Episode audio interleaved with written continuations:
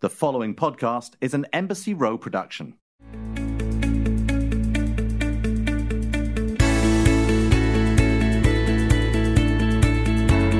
Welcome back to In My Heart, a podcast truly about all of the things in my heart and finding our freedoms. I'm your host, Heather Thomson. Be sure to stay tuned after today's interview for Holla Back. That's my Q&A where I'm answering questions from my listeners, so be sure to stay tuned. Hi, everyone. Welcome back to In My Heart, a podcast truly about all the things in my heart and finding our freedoms. I'm your host, Heather Thomson. My next guest, Nathalie Kelley, most recently starred in the lead role of the ABC series Baker and the Beauty. Her films include Take Me Home Tonight and The Fast and the Furious Tokyo Drift. On TV, she played Crystal in the CW reboot of Dynasty. She starred in season eight of The Vampire Diaries and season one of Unreal. But Nat Kelley is so much more than her impressive acting resume. She's all about living better and the footprint we leave on Big Blue each and every day. She is researched, honest, and humble about it. Nat Kelley is all about living with this planet, not just on it. It is my absolute pleasure to chat with people I look up to in countless ways. And lady, your dedication to our world, our land, our oceans, and humanity is surely something we can all look up to and learn from. Nathalie Kelley, you are in my heart. Welcome. It's so great to be here with you today. Wow, what an intro, what a bio, Heather. Thank you so much. I need to borrow that bio. That was um that was um that was well, really nice yours, to hear my girl. thanks. That was really nice to see myself reflected in you in that way. Thank you so much. Oh, it is my pleasure. And I'm so excited to have you on because these are topics we have to discuss. And I think that oftentimes we hear about the problems and we don't, are not, we're not offered enough solutions and we're not offered enough realization of how we really can lean in to help. So I want to start by discussing your background as an actress and, and your pivot into environmentalism and this dedication that you have to the world and sustainability. Was this always something you were interested in? I think I've always been a storyteller and I've always had a desire to tell stories. And uh, from a young age, I realized that I wanted to tell stories in movies and in television. But I also um, was left with a big impression about the stories that my grandmother and my mother passed on to me the stories about my family, my indigenous heritage, the history of Peru, the history of the Incas, which is the indigenous people that I descend from. And then when I went back to South America for the first time, um, and I saw I was a teenager, and I saw the poverty that um, indigenous people lived in and the incredible inequality. It didn't match in my mind to this image that my mother had told me of Machu Picchu and an empire in which the Incas had built more roads than the Romans.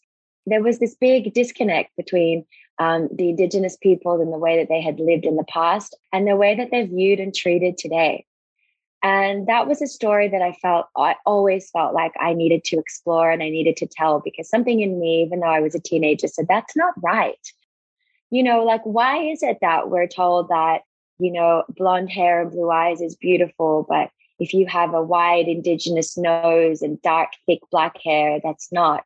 And I even recognize it in myself, you know, just program patterns of thinking that being more European is better, you know, and realizing like, wow, not only have our has our culture and our history been erased, but we've been now taught to really hate ourselves.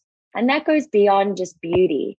Um, when you look at the state of the world and and and the state of our natural resources that are left, you'll see that this kind of mentality of colonialism and exploitation and white is better has left these some of these places in the world like Peru, like the Amazon, in a in a state of complete devastation and disarray. You know, why is it okay that we think we can drill for oil in a place and leave 16, gal- 16 billion gallons of oil uh, dump that in toxic waste in the Amazon and just move on without paying a cent. That oil has gone to has gone to our cars, to our planes, to make our clothes.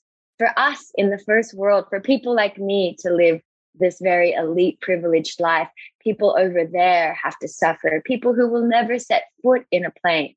And so you see this story that started off very small, like, you know, as a story being told in my family. Suddenly, when I see when I see the implications of this story in terms of the environment and social justice, I realize that this is a very large story that we're all complicit in, that we're all a part of.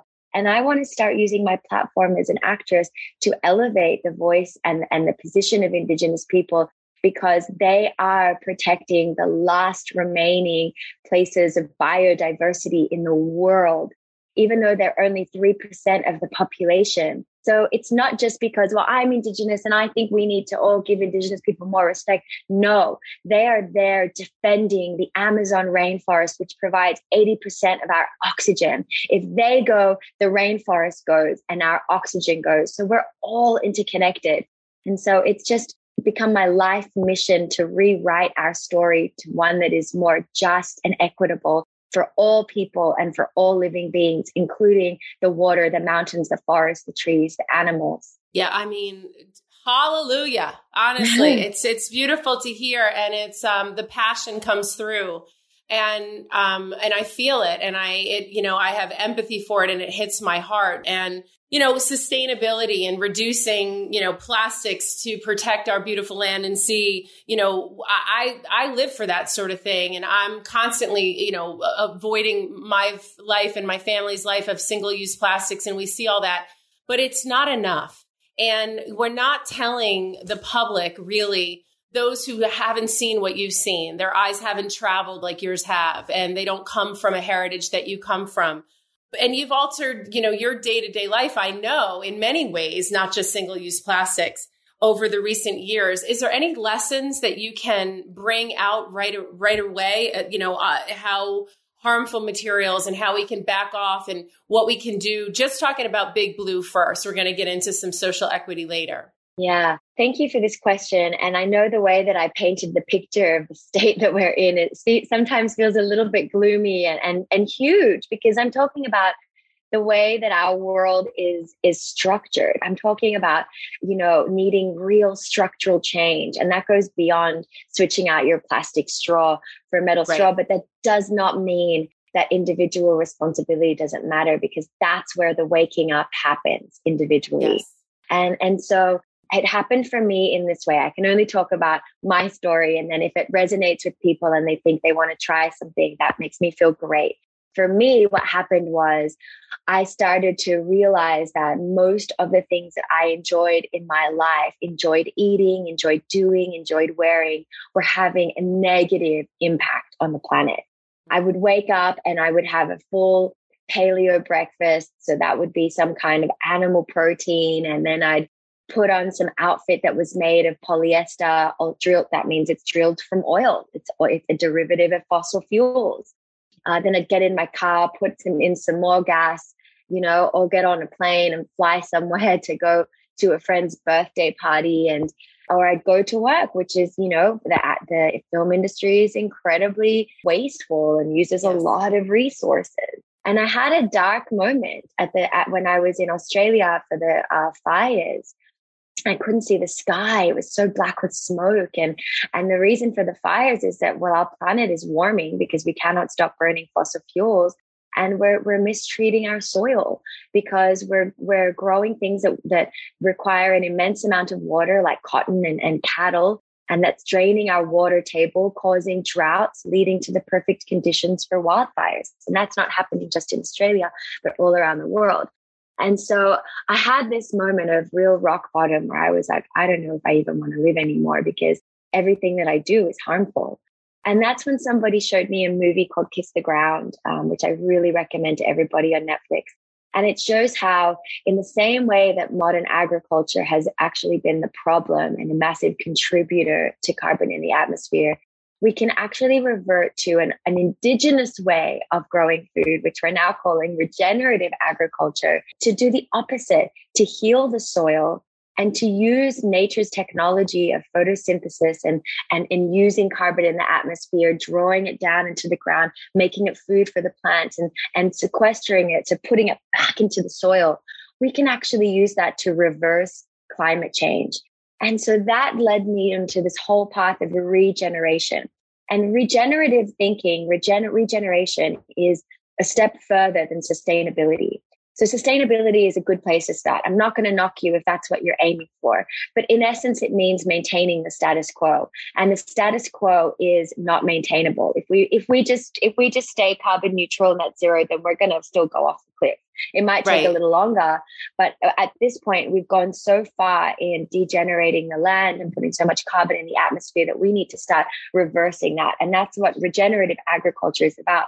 And it, and it means that we need to start looking at how we the food that we buy and how that it's and how it's grown and yes. the clothes that we wear and how those textiles are made because if we all decided today to stop eating food that was grown conventionally with gmo with gmo seeds and pesticides and nitrogen sprays and start eating only food that had been grown on regenerative farms using these regenerative techniques, which is no pesticides, no sprays, low tilling, regenerating the soil, polycropping, rotating, grazing.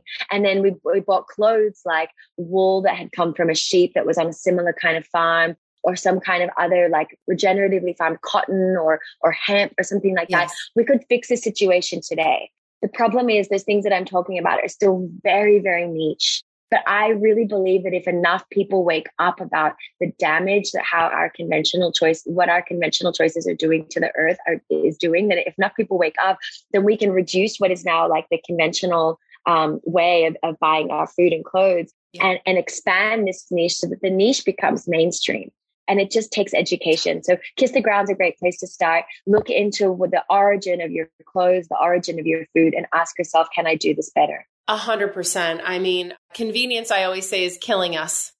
Yeah. And um, people really don't know how damaging what they're doing is. They're, you know, like I said, uneducated or they think they're doing the right thing and they don't know. And what has become fringe is organic farming, you know, regenerative farming. I use uh, organics in my my uh, food brand, which I'll share with you. But people are uh, there's barriers to that because of price mm-hmm. um, accessibility, right? Like you said. So what's fringe is the farmer's market. What's fringe is the organic food. And what's mainstream is what's killing us. It's the GMOs, it's science based food, and it's lobbying, and it's big food, and it's big pharma. I talk about the dirty dozen list oftentimes when I'm selling Beyond Fresh or talking about my organic food brand because, you know, I say to them, like, your dollar really counts. And it's also about your health, right? I try to turn it into like, how does it affect you each and every day? And pesticides will cause cancer in your system and these things will hurt you. But when you look at it at the broader scale, like you talk about, it's got to be a top down initiative, right? I mean, it has to come from our governments. It has to come from policies, right? It has to come from lobbying and law. Can you talk a little bit about that? Because a lot of people feel their hands are tied with the small choices they can make that their purses can afford. But talk to me about the top down versus bottom up. Yeah. Well, bottom up is very important, but you know, we have to recognize that if we're a part of this privileged elite 1% that get to go to the farmers with the farmers market with our canvas tote bag and fill our bag with expensive organic food, then we are a member of the privileged elite. And most of most people do not get to eat like that. And that is right. not okay. And right. that is not fair. And, and, this is where the social justice issue comes into it. Yes. Is we, we have to be angry about that and start mm-hmm. to advocate so that all people can eat this way. Because we talk about cheapness and convenience, but actually these things are not cheap or convenient in the no. long run. If nope. you are feeding your family conventionally grown food because that's all you can afford, and I, I don't blame you for doing that, you know, like things things are very unjust in this country and you just need to feed your family. I get it why should you have to even make a choice like that of right. buying buying something organic now that's going to break the bank or dealing with a family that has increased rates of autism of cancer of of all kinds of diseases they've linked to the uh, rise of modern agriculture in our country you know and so eventually down the line you're going to get sick from all this palm oil, all these GMOs, you and your family are going to be sick and that's going to be expensive and that's not convenient either. Mm-mm. So it's it's kind of reshaping what we think of as cheap, what we think of as convenient, And then it's about taking action. Like, why is the American government subsidizing GMO corn and soy right. when it's killing animals, when it's killing us, and it's killing the earth? Why are they not subsidizing the organic and regeneratively farmed food so that they are cheaper for our consumption? We have to ask ourselves, like, who are we supporting in government? Who can yes. we put in, you know? And there has been hopeful news in that um, I think one of the ministers of agriculture in the United States, I know that they did show a preview of Kiss the Ground in one of their first Senate committee hearings on agriculture. Yes. And this is exciting news. Yes. You know, because another thing that I want to say is that this is not some elitist liberal like argument like oh, everybody needs to eat organic food where I, right. I am here on behalf of the farmers who have the highest rates of suicide among all professions. Why? Because they are in debt to Monsanto and these companies that sell pesticides and nitrogen because the soil is being depleted from so much use of these inputs. And then it means that the next year they just have to buy more and more and more to, to get it to keep working. And you, ha- you have to keep increasing. That's the way it works. The, the land builds up a tolerance you know? And so it, i'm here for the farmers. I'm here for the the working class people who need food as well. I'm not just here as an elite which i am as an elite person right. saying everybody needs to eat organic. I'm saying this is a human right to have yes. access to food that has not been poisoned. And yes. it is and it is the earth's right to be farmed in a way that is respectful to her. Because and i'm just going to end it on this one fact because it's very sobering the way that we're farming the land at the moment, which is totally degrading her and removing the topsoil, which you need the topsoil to grow food. It's estimated that we only have about 60 more harvests left before we completely finish all the topsoil in this country. So that's another 60 harvests. Our children and their children won't have any soil to grow food in if we keep going down this path. It's chilling, actually. And I want to just back up because you're so educated and you're, you know, so aware. And I just want to break it down for some people that don't understand um, or don't even know that cows don't eat corn naturally, right? Yeah, please. So, yeah, so so cows have two stomachs for people who don't know, and they're grass eaters. And because corn is subsidized and soy is subsidized by the government, farmers buy that food cheaply for their cows. They create enormous gas because their bellies can't process the corn. So yeah, they flatulate all day long and it's killing the ozone layer. It's killing the environment, not to mention the way the amount, the mass sheer amount of cattle in this one place, the way they're being fed, the fact that they're supposed to graze, they're supposed to be moved from field to field to graze. That's the natural existence of the cow you know, then what happens is the, the very nature of that many cows together, there's disease and they're pumping them full of antibiotics. And not only that, but some of the processing factories are using fillers in the meat that aren't even real. I mean, they're finding, we're finding petrol and gas in baby food. Okay. So let me just back up. You can't even buy, or even when you see organic corn, you guys, it's not even corn the way it used to be. It's been so uh, genetically modified at the seed level for so many years that it's not even real corn anymore. I don't even think you can buy organic, truly organic corn. I don't think that seed even exists anymore because it's so subsidized. You think that's fair to say? Uh, yes, it's com- been completely distorted from the original grain of maize. Yeah. But it does still yes. exist in Peru. Peru hasn't right. allowed, but that's where it comes from. And Peru hasn't allowed yeah. GMO seeds. No, thank you for that summary because a lot of people don't know. And so you can imagine what Heather was describing the, the condition of these cows, how sick they are. We're consuming that sick meat. Is it any wonder that we're getting sick?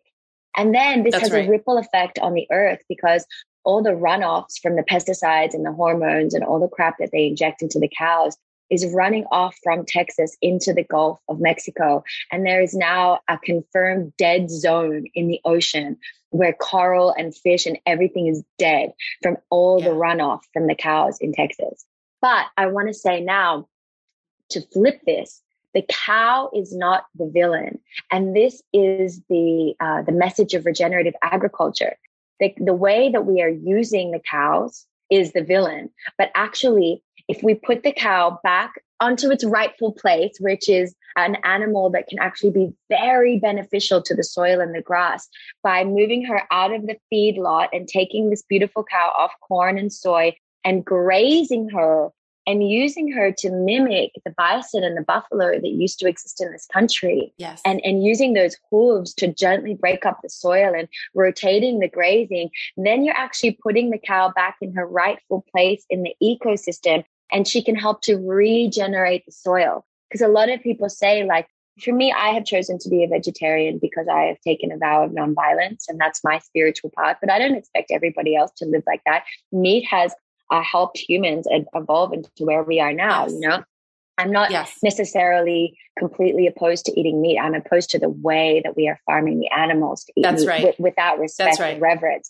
So if you still, uh, if you love beef, then look for a regeneratively farmed cow. This cow would have had a wonderful life grazing as it has is meant to graze on grasslands. It would have done its part in regenerating the soil, using its manure to fertilize the soil, its hooves gently breaking it up, moving around pasture land, doing its doing its thing, you know, yes, and helping the earth. And then when we eat this happy cow that has that has lived out its purpose, then we're not eating all this all this sickness and bad karma yes. and that and and as a consequence this cow will nourish us and we can thank yes. it and that is living in harmony with the natural world i'm not this hippie liberal greenpeace girl, like my dad calls me, it's like, don't eat animals. I'm like, no, there's a right way and a wrong way. That's right. A hundred percent. And you guys, it's not just cows, it's chicken, it's pigs, it's everything. So yes. conventional food, just so that you guys understand, it doesn't sound bad, right? Conventional. No, but it's really bad because what's happened is it's the sheer mass of loading chickens by miles and miles of chickens and they want them to be what? They want them to grow plumper faster. So they pump them with hormones that make them grow faster, where the chickens grow at some exp- exponential rate where they can't even walk anymore. So what's happening, and I want to just say this, being healthy does not pay. And what I mean by that is you have to understand big food and big pharma go hand in hand, right? So we want you to be healthy. We want you to eat food that makes you healthy, but they like the fact that you eat food that makes you sick. They like the fact that you're in the hospital suffering from chronic illnesses that can be totally reversed simply by what you put in your mouth. You know what I mean? If we can just take it into a selfish place, you guys think about what you are putting in your body and then think about in essence how that is reacting what the, the way you got that food what it's doing to the earth so I want to talk about that a little bit more because you are aspiring regener- regenerative humans, you know, and I, and I want to just talk a little bit more about what that exactly means. And let's mm-hmm. break it down in layman's terms about some of the actions that we can take. Yeah. Well, I explained, you know, what a degenerative human looks like. That is someone yes that's the person I'm transitioning out of being. Mm-hmm. Somebody who's consuming a lot of fuel, whether it's in my cars or buying new clothes a lot of the time, who's who's buying food that's not good for the environment. So I've I've managed to look at like a few areas of my life, like the main ones. So the food is is a big one. So I stopped eating meat. That's why yeah. I feel like it's so funny when people bash vegans and vegetarians because it's like they're they are making space for the carnivores to be able to have their their fill. You know, right. there are going to have to be some of us that say, "I'm able to do this to go without this, and for the sake of the greater good, uh, that's what I'm going to do." So that's what I've done. So, I, but just by doing that, I have minimized so much harm to the environment. Then I started. I'm going to interrupt you for one second. I just want to um, talk about the plate, your food plate. If you think about eating meats, right, in the way that we're supposed to, and the sheer amount of meat that we eat. So if you're a carnivore like me, I make meat choices maybe once, maybe twice a week. But and when I do, the majority of my plate is vegetables though. Yeah. And so you don't necessarily have to make a shift totally toward veganism. Yeah. And by the way, I agree with everything that you said, but think about the amount, first of all, the source, and then how much of it you're eating. And that also affects your health. Yeah, I think that's important because sometimes people tune out when they're like, oh, this person's telling me to be a vegan or a vegetarian. No, I'm saying that the amount of animal products we're eating is out of balance and you need to bring yeah. that into balance. For yeah. me, that balance meant cutting it out completely Nothing. because I have lived on meat and animal products my entire life. I felt like I'd consumed three lifetimes worth of these things. So I'm in balance now. yeah, I'm yeah. done.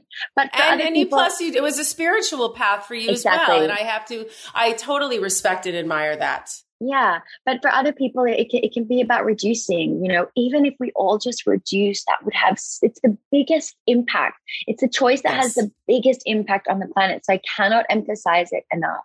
And can I say for people who are like, well, grass fed is expensive, you will save so much money if you reduce your meat eh, amount quantity and go for better yes. quality, but less of the That's time. Right. And then supplement it with more vegetables and you'll be healthier and happier. There's yes. no downside. But so that's yes. just number one. Balance your plate. And then the second one is a big one because we eat every day. What else do we do every day? Is we put on clothes. Yes. Our clothing choices have such a big impact on the planet. And this was something that was A, surprising to me, and B, something that I really didn't want to hear because I was a bit of a fashionista and a fashion influencer. And, and I was also being paid by brands to promote to sell their clothes. And so I was very much a part of the fashion system that we are, we are so entrenched in that it's just normal to us now to be scrolling on our feeds and to be being sold things that we don't really need you know, and we don't we don't question that. But when you look at the fact, which is that 60% of all clothing produced is disposed of within the same year it was purchased. Okay, let that sink in our, our consumption habits. 20% of all industrial water pollution is caused by the textile process. The global fashion industry is responsible for 8% of all greenhouse gas emissions. And the last one is half a trillion gallons of water is used in the textile dyeing process annually. Now, if we are in a living at a time when our resources are so stretched thin, we're running out of water in Australia and South Africa and California and most places of the world where our water tables are low. Is it moral? Is it ethical to be using so much water to make clothes that we are going to throw away in one year? When already so many clothes exist in the world. And that is when that is what caused me to do a complete 180 and say, I cannot support this industry anymore. And I and I embarked on a no new clothes for a year challenge, which I have to admit was a lot easier during COVID because we're all laying around in our sweats anyway. Yes. Um, but it has made me realize actually I'm coming on to nine months that I'm going to continue my no new clothes indefinitely mm-hmm. with the mm-hmm. exception of undies and socks and things yes. like that. Yes. But, you know, I'm going to be, I'm going to be forthcoming, but this is like a complete turnaround from the person that I was because there are already enough clothes in the world. How can we, if we want to leave a livable planet for our children, continue to poison, poison our rivers and our oceans with all these dyes and microplastics they estimate that uh, that, that 60% of the fish we eat is contaminated by plastic. Oh yeah. You know? Oh yeah. So wh- how can we how can what are we going to say to our kids? Sorry, we just really needed the latest trend when they ask us why there are no clean rivers or oceans left.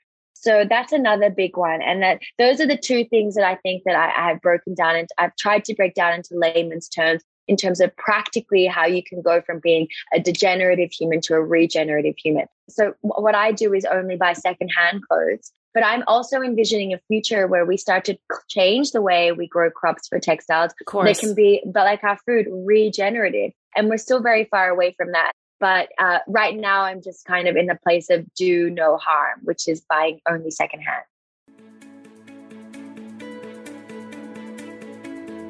Have you been thinking about maybe having your own podcast? Well, if you haven't heard about Anchor, it's the easiest way to make a podcast. Let me explain.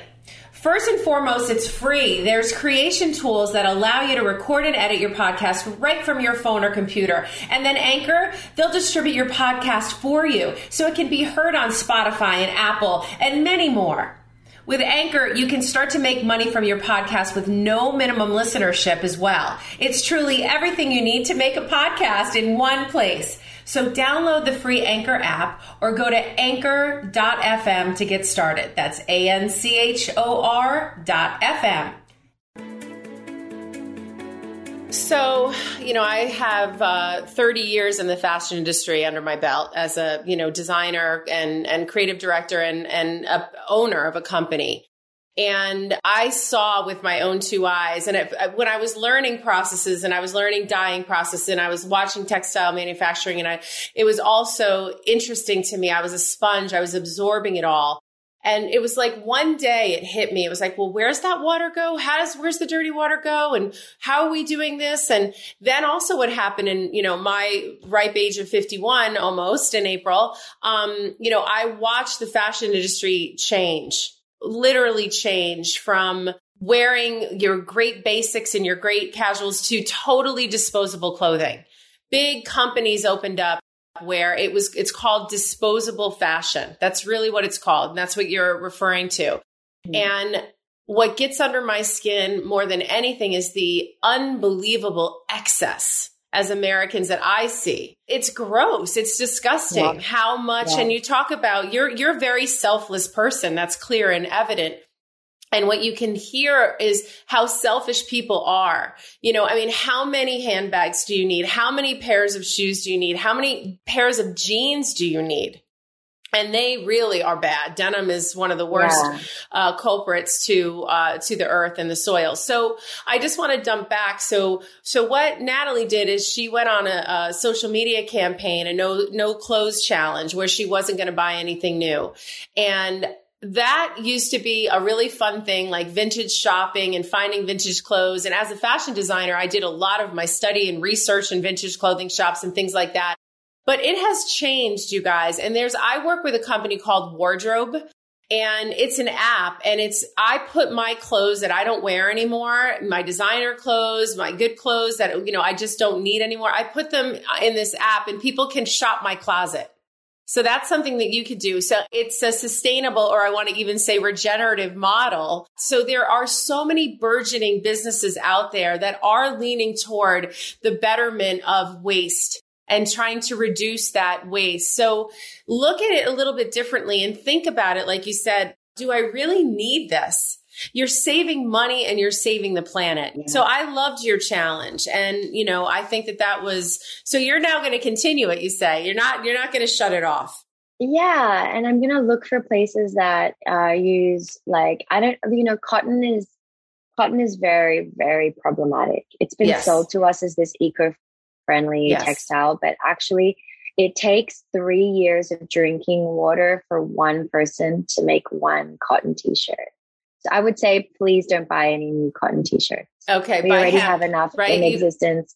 Yeah. And let's start like, you know, I don't have the answers here. And that's why I would suggest for you to um, interview Re- Rebecca Burgess. Mm-hmm. She has a book called Fibershed. It's a wonderful book. And she's starting to lay this like plant seeds of what a regenerative textile industry could look like in the future. But to be honest, I think like I get excited about like bamboo's okay, hemp is okay, cotton not so good, but you know that we can make materials from mycelium, from mushrooms. Yes, you know, so from fungi. fungus. Yes. yes. So I'm just saying we need to, I don't even think we have really landed on a material that is regenerative yet. And I think we've right. got to really go back into the past and go into the future as well. This system is broken and let's use our creativity to reimagine a new one.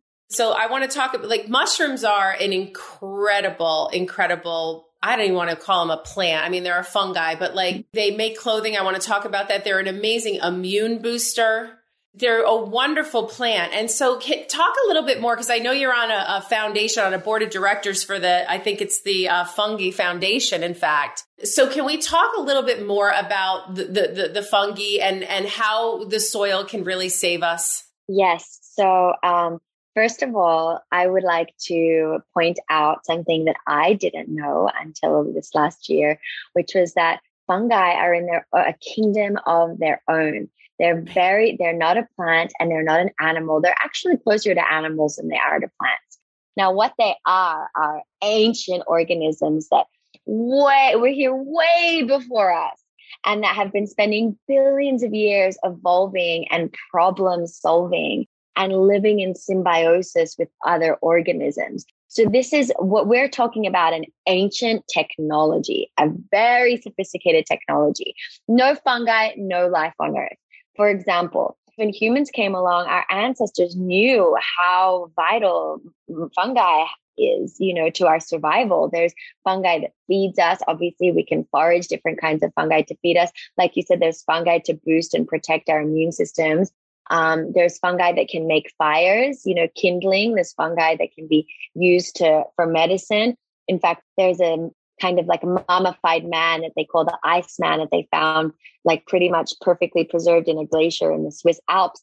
And when he had a little pouch on him, and when they went to kind of excavate him and see what was in his pouch, he had two types of fungi. One was used to make fires, and the other one was used for medicine. And so these are knowledges of fungi that we have sadly lost. And then another way that we think that fungi and humans have been like symbiotically evolving with one another is that there's a theory that humans um, evolved our prefrontal cortex, the part of our brain that makes us humans and not apes, evolved because our primate ancestors started to eat the psilocybin mushrooms, yes. which are the psychedelic, psychedelic mushrooms. mushrooms. And yes, and those g- give you anesthesia, synesthesia they activate your our brains in a different way that they think that that's what happened over millions of years is that eating eating these these psilocybin mushrooms helped our prefrontal cortex to expand and create language so we right. and i fully believe this is a theory but i'm 100% personally behind the theory yeah. Um, and and and now they're discovering that psilocybin has having amazing results treating PTSD, treating right. anxiety and depression mycelium is proven to be a wonderful alternative to single use plastic. It, it's like a compostable material. So imagine drinking water from a bottle made from mycelium. And when you're done with it, you throw it onto your garden compost right. pile and it decomposes and turns into healthy soil. Yes. Or the same thing with clothes. If we can make clothes and leather from mycelium, imagine that like how we could switch from this stupid linear economy where we're just using, consuming, disposing, and burning to something circular where we're using and we're throwing onto the compost pile and new life is growing from it, you know? Yeah. And that's how our ancestors lived. And so I think fungi is a way to find our rightful place as symbiotic members of this ecosystem. We can learn so much from them. And that's why it's an honor to be on the Fungi Foundation, on the board of the Fungi Foundation. And uh, if you haven't watched the movie Fantastic Fungi, I highly recommend it. It's what turned me on to all this fantasticness of this world. And then if you are inspired by what I'm saying, please you feel free to go onto the fungi foundation and, and learn more about what they're doing. And uh, feel free to sign up as a monthly donor to support us. We really need the funds and you can do that on a, on a page called every.org and look up the Fungi Foundation on there. And you can sign up for monthly um, donations because this is a, a, part of scientific research that is so underfunded. And yes. yet it is so vital. And that's why I'm, it's an honor to learn my voice to this topic and, and be a voice for the fungi. That's amazing. I there's so much literature out there on um, psilocybin, on mushrooms. So do the research because the sad part about a lot of this is a lot of this stuff already exists. It's available. We have you know there's there's practices that could be taken right now. So your vote also matters. Like look at who you're voting for. Look at what they're standing up for and look at what they're promoting in order to help save our planet and help keep us healthier we do have to do our part in it you're just so full of information i could ask you a million more questions and i will but i'm so glad because i'm going to have you back and i'm going to do more research and i will interview some of these people that you've asked me to. I appreciate that. I don't know about you, but I'm not exactly embracing my salt and pepper highlights that are incessantly pushing through. And I'm fighting it, but with more color, that means I need more serious protection for my hair to keep it healthy. Ouai helps find the way back to healthier hair with products specifically formulated for all hair types and needs, even yours. No matter what kind of hair day you're having, we all want quick fixes and habits that help us create effortless routines, and Ouai's best selling hair oil is my multitasker. It's perfect for when I'm on the go and for layering into my styling routine as needed. It's a fast fix for frizz and sealing split ends for a super smooth finish, and it can be applied on wet or dry hair, protecting from heat damage, and it keeps that color from fading too, so you just soak in the benefits. Ouai's hair oil is nutrient packed, soothing damaged hair with ease. No matter what kind of hair you have, Ouai's hair oil will rejuvenate your hair so it's healthier, more vibrant, and smells incredible. Whether you've got fine, medium, thick, or multiple hair concerns, find what you need at Ouai and get your fast fix for healthy looking hair today. Go to theouai.com and use code in my heart for 15% off any purchase. That's T H E O U A I dot com code in my heart. Now back to my show you're very big on promoting also positive thinking, you know, thinking and practicing gratitude. When you come from a place that looks at the mechanism of fungi and looks at the earth and cares about it, you're a soulful person. And working with your own happiness, right? Feeling confident within your own skin. I know that this manifests into amazing things when you are who you really are and you are passionate about the things that matter and you are vocal about the things that matter. What can you lend to people about that? And how do you stay uplifted when you do feel as though you've got a big mountain to move? I have to say, I've been really uh, transformed by the work of Joe Dispenza.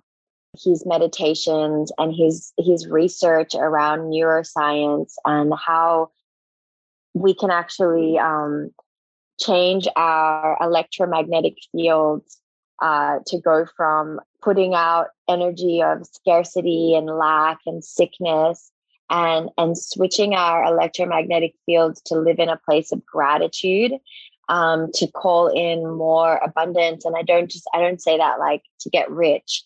I'm saying like you know real wealth which is which is health and happiness and resources. And I, I recommend his books, uh, specifically Becoming Supernatural, to everybody. And I'm just a normal person and I, I struggle with all kinds of insecurities and doubts like everybody else. But I've been really recognizing m- more and more lately the power of my own thoughts and the power of my belief systems and not succumbing to limiting beliefs and recognizing them when they come up and yeah, bringing awareness to them so that I can um, transform them because I want to be limitless and not just for myself and my personal goals, but I want to be limitless because there are collective goals that I want to accomplish for the the the good of other people and the planet and all living yes. beings. And so I don't right. have time to be limited. I need to be limitless. We've got social equality out there we have to fight for, right? Yeah. So you do a lot of that manifesting through your meditation. Is that yes. the, the, practice that you find that voice, yes. that inner voice? Yes, through meditation and through psilocybin, to be honest. Yes. Um, the microdosing on psilocybin is a wonderful way. I mean, obviously, please look into some guidance on how to do it. Mm-hmm. And I'm I'm talking about something that is not legal, you know, in yes. a lot of places. Right. But this is a, a medicine that comes from the earth. And I think it's important for people who people to start owning or speaking up about about how much it has helped them because we need to push for the decriminalization of this. hundred percent. I yeah. think the only state that's working on that right now is Colorado. Um, and Oregon. And, and Oregon, Oregon, too. Okay, yeah. good but good, good, you know and there's a and there's a ballot measure coming up in california but you know like this this i i, I really want to be part of the rewriting of the narrative around it where it's not just yes. for people that are rave some you know people people to take it or this is medicine that can actually help you rewire your neural pathways and help you out of depression and limiting limiting beliefs.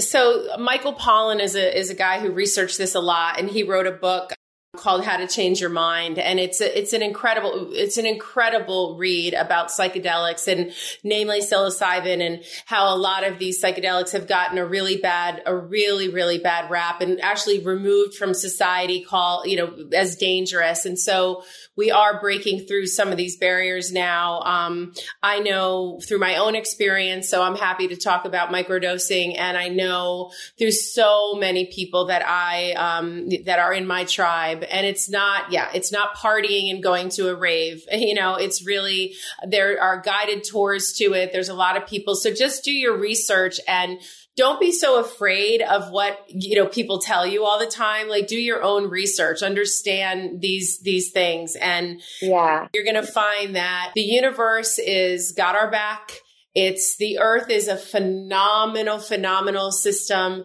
The human beings are phenomenal, intricate, incredible, resilient, you know, things, living things.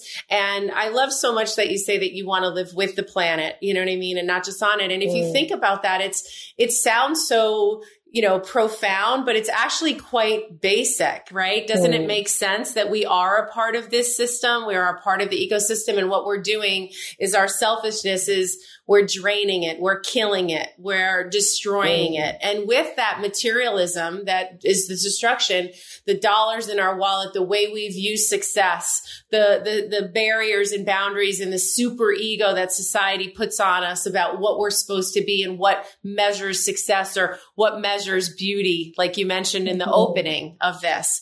We have to open our minds to that. Um, if we don't, it will destroy us. It really, really will. So I thank you I really want to echo that Michael Pollan's How to Change Your Mind is a wonderful yes. book for everybody to read. Yes, it's great. It's really wonderful. It did, it changed my life in, in many mm-hmm. ways because it educated me into something that I knew and innately I believed in, but I had been told so many times not to, to walk away mm-hmm. and, and not to look at it. So this was so informative and thank you so much. Your ideas toward regenerative living, your commitment to unlearn the many lessons we're taught about living that causes so much harm to our environment, plus your sheer passion for regenerative living, sustainable living. It's all incredible, but I need to ask you three things. Real quick fire. What makes you tick? What are some of your favorite things and how do you find your freedom, Nathalie Kelley? What makes me tick is living in symbiosis with the natural world and being a regenerative, helpful, beneficial presence on this planet where I can. What are some of my favorite things? Obviously, soil and fungi. How do I find my freedom? Through dance and connection which fungi can really help with both. yeah. Beautiful. Well, you are incredible. Thank you so much for your time you. and your wisdom and your dedication and commitment. I know you have a very important board meeting and you better run to it. I can't wait to see see you again and speak to you again. Thank, Thank you so you. much for everything. This Be pleasure well, has friend. been an absolute. Com- uh, abs- this conversation has been an absolute pleasure. Rather, I'll talk to you guys soon. Thank you very okay. much. Bye. Thank you. Welcome to Hollaback. This is the part of my podcast where I answer all of your questions. My next question is from at Danielle McKay. And Danielle asks, Hi, Heather. I'm wondering what inspired you to start your healthcare food line. Oh, well, thanks for that question. My company is called Beyond Fresh, and you can find it at beyondfresh.com. And what inspired me to start it was really my son Jax. And his health challenges. And really, after I went back to school to learn more about nutrition and, you know, get my degree in health coaching so that I could stop reading diet theories and really start understanding nutrition and how to best serve my son and my whole family by using food as medicine and really using food as fuel kind of not just looking at it as a social aspect, which it is, but also understanding the power of nature and the power of food. And I graduated really understanding that there was so much propaganda out there and there was so much mixed messaging out there for consumers that were trying to do the right thing. They were trying to be good. They were trying to be healthy, but marketing and propaganda and ploys really fool us. And then I got in, into understanding like GMOs and genetically modified food and the preservatives and the artificial colors and flavorings that go into our food. And, you know, convenience is killing us, to be honest. So I set out with Beyond Fresh to create a organic, superfood, whole food supplement line that was free of any preservatives, free of GMOs, totally vegan, totally organic, um, working with organic farmers. That also helps Big Blue because when we're adding pesticides to the soil, it's just, it's just a whole chain reaction. So Beyond Fresh is there to provide 365 days a year of fresh whole food delivered right to your door. And with it, first of all, it's affordable also. I had to set out to make it attainable for people because it was also a lot of these, uh, you know, vegan supplements were so expensive. So Beyond Fresh is whole food, it's organic, it's affordable, and it's delivered 365 days a year. And I set out to also be a place of education and knowledge for people so that they can start to crowd out bad choices with better choices and really start their own wellness journey right here with us at Beyond Fresh. So if you're interested at all, head over to beyondfresh.com, drop in your email. You'll get 15% off your first order and you can sign up to my newsletter and the Instagram is there, Beyond Fresh Instagram. And obviously at heatherthomson.com, you can ask me any questions you want. I'm here for you. I want you all to be healthy and stay healthy and be well. Thanks so much for that question, Danielle. In My Heart is a production of Embassy Row. Our executive producer is Sarni Rogers. This episode was produced by Alexa Machia and Anna Marie Johnson, Karen Silverstein, and Heather Thomson. The show is edited by Maureen Vigas. You can follow me on Instagram at I am Heather T. See you next week.